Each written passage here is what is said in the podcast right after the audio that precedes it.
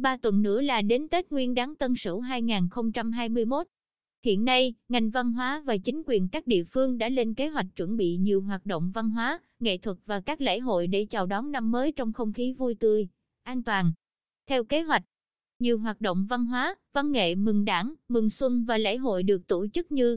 chương trình nghệ thuật chào mừng 91 năm ngày thành lập Đảng Cộng sản Việt Nam, ngày 3 tháng 2 năm 1930, ngày 3 tháng 2 năm 2021.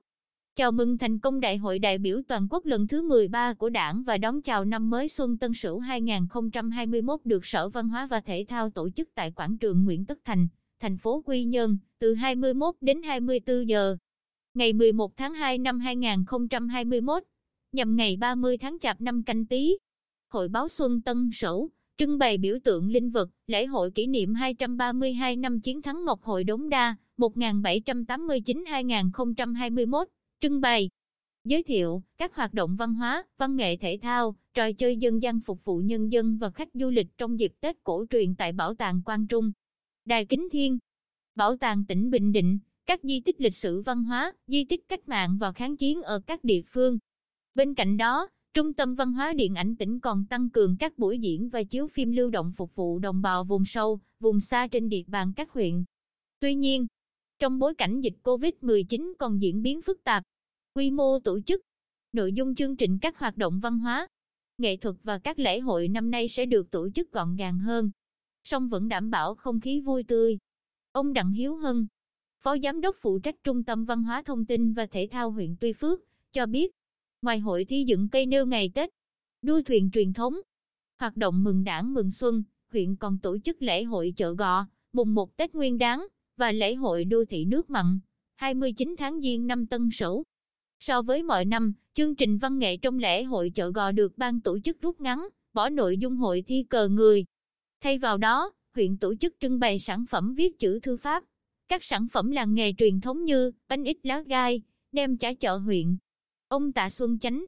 Giám đốc Sở Văn hóa và Thể thao, cho biết, để các hoạt động văn hóa, nghệ thuật và lễ hội diễn ra an toàn, Sở sẽ phối hợp với đơn vị liên quan của tỉnh tăng cường chỉ đạo, quản lý hoạt động lễ hội,